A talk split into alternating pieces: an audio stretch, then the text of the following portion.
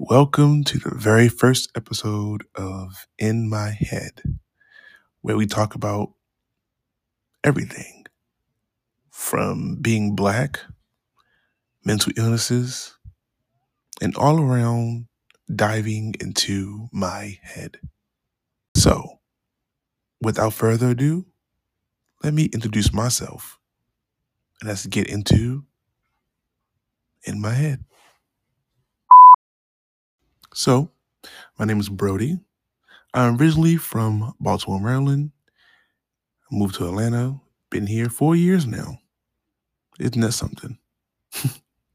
I never expected to be anywhere other than Baltimore, but I was blessed to be able to move and uh, chase my dreams. So, I have a mental disorder that is called manic bipolar depression. Um, my mental illness is, uh, it's something because I'm learning to live with it and I'm also learning to grow with it. Um, and I know like a lot of Black households and Black families don't talk about mental illnesses as much as it should be talked about. So I want to take the time to talk about it. And not just talk about it, shed so much light on it that you guys feel comfortable talking to your friends and or family members or doctors about your mental disorders. And getting professional help and getting professionally diagnosed. You know, we can't be out here with these with this misdiagnosis going on. We can't do that. So, let's get the ball rolling, why don't we? So, when I first moved to Atlanta, my cousin and I had an apartment together. It was good. Everything was great. No complaints. My first time living anywhere other than Baltimore, so it was a culture shock and also a big adjustment. I'm so used to having family around and at my disposal, and when you uproot your life and you don't have those outlets close by, it takes a toll on you. And it took a toll on me. So within six months of me being here, I started to get really sick. Now, most people would think, oh, you were just homesick. You need to go home.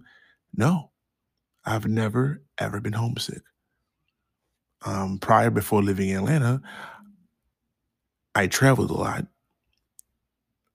Um, for photography. So I was contracted to do jobs and take photographs. And so I traveled a lot and I would be gone for two, three weeks, sometimes longer. So homesickness was never a thing that I had or gotten. So I started to get really sick and I didn't know why. I didn't know what was going on. Um, I was unable to eat. I wasn't sleeping. I I had crying spells, and I would just cry and cry and cry. And it got so bad that I would go to sleep crying and wake up crying. Um, I would cry my whole way to work, and it was like a forty-five minute bus ride. And then I would get to work and I would just be so distracted by the my own thoughts, you know, the the, the voices in my head of myself. Um, so I decided to leave my job.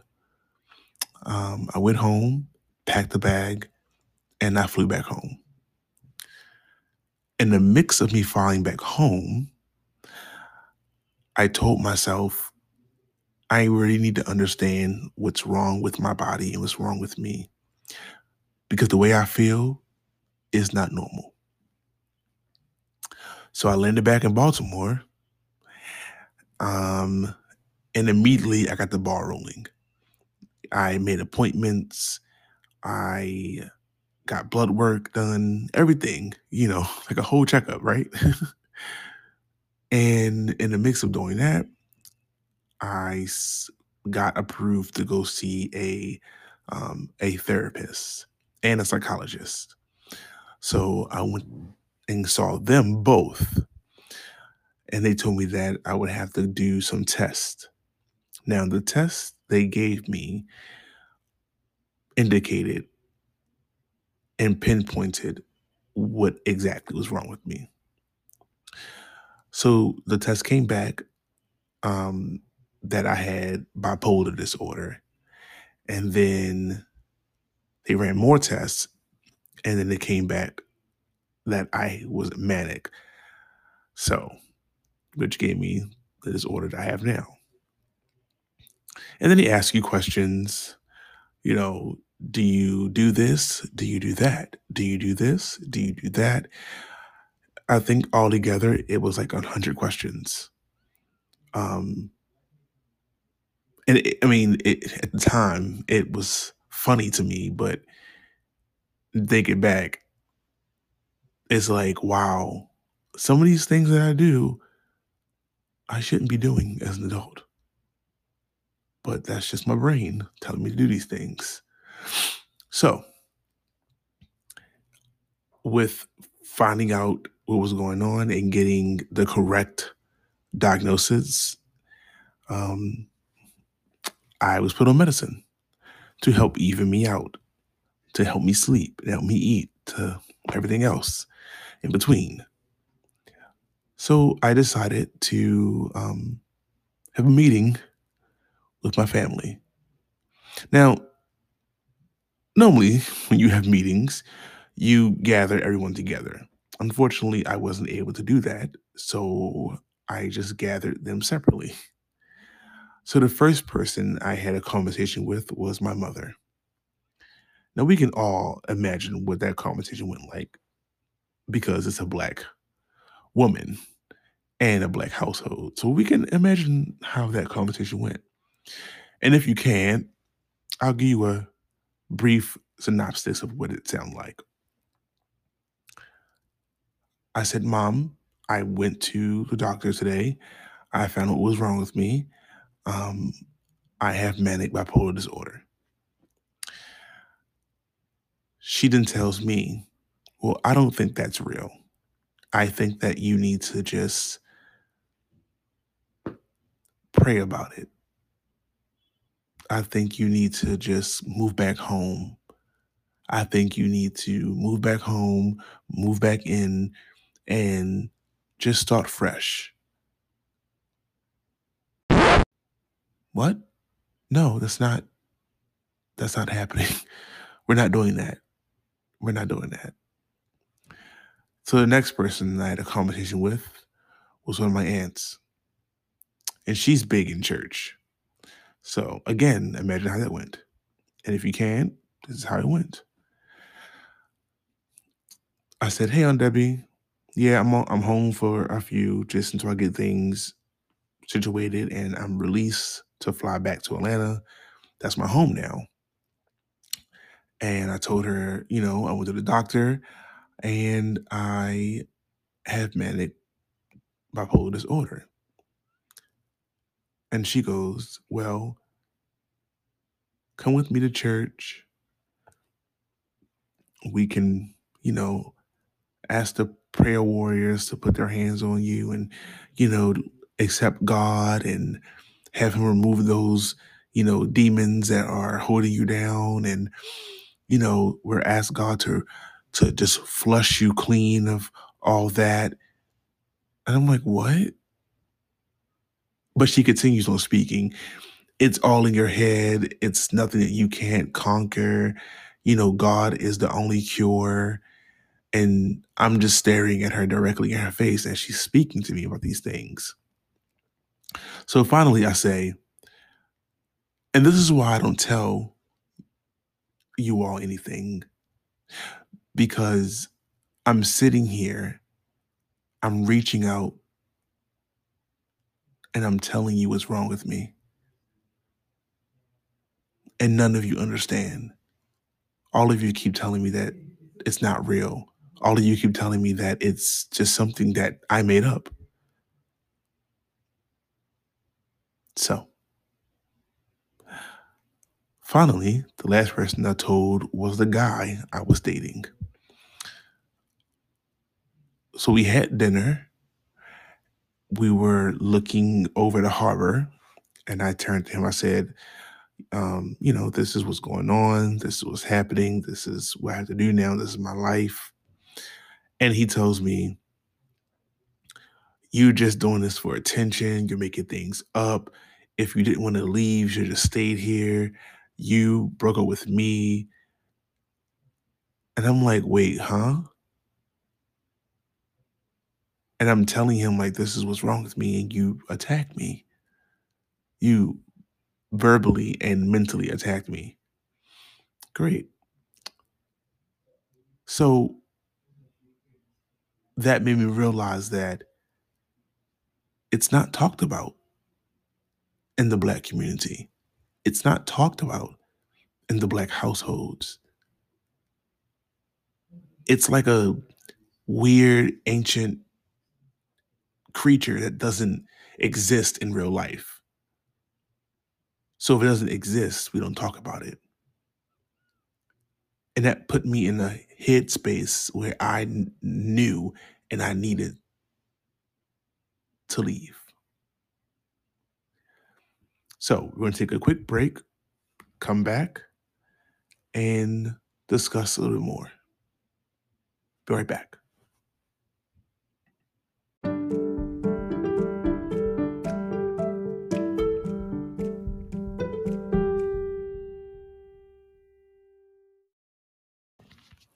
So in this moment, I'm starting to learn how to acknowledge my mental disorder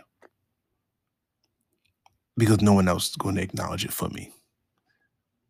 And I'm confiding in all these people that need help themselves. You see what I'm saying? So with me acknowledging how I feel and my mental state, I knew that being and staying in Baltimore would not be healthy for me. So once I got the clear to leave, that's what I did. I left. So that brings us to the current where we, we are now, where I'm learning how to communicate through my disorder. And I think a lot of us need to learn how to communicate through our disorders as well. Because yes, you have a mental disorder, but your mental disorder is not you, and you are not it. And I say that because a lot of people like to lash out and be angry, say things they don't mean, and a world of other things. And then want to turn around and blame it on their mental disorder. Don't, don't do that. Because now you're using your mental disorder as a crutch. You're using it as a handicap. You're not handicapped. Stop blaming everything on your disorder. That's unfair. Completely unfair. You know, I you don't see someone in a wheelchair complaining about being in a wheelchair. No. They know that this is their life and they made the best of it. You don't see someone with a learning disorder struggling or complaining. No. That doesn't stop them from graduating and going to college. So if all these people with other disabilities and disorders are being achievers and overachievers, you could do the same thing. And I had to learn that myself. Because there were days where I would wake up and I didn't get out of bed. I couldn't get out of bed. I was so depressed, I couldn't get myself out of the bed. I was so sad sometimes that I didn't know what to do. I would go days without eating and not know why. But that was all before I got the help that I needed. A lot of us need to see and get the help that we so desire. If you feel this way and you know something is wrong, seek help. I have, I, I could not scream that louder. Get help. You'll be surprised of how you will feel after you get that help you desire. Because your mom, your dad, all of your aunts, uncles, and cousins and friends will never be able to help you the way that a doctor can help you. Okay? Now, this brings us to the end of the first episode of In My Head. And I would like to hear back from everyone else. And I mean the listeners when I say everyone else. Um, I'm going to start calling you guys my little whispers, because that's what people do when they talk to their friends. They whisper. So let me know what you guys think and how you feel about this episode. And we will communicate later. You guys have a good day. Peace and love. Remember, if you need to speak out, yell it from the rooftops. Don't let anybody silence you, because you have a right to speak just like anybody else. Take care.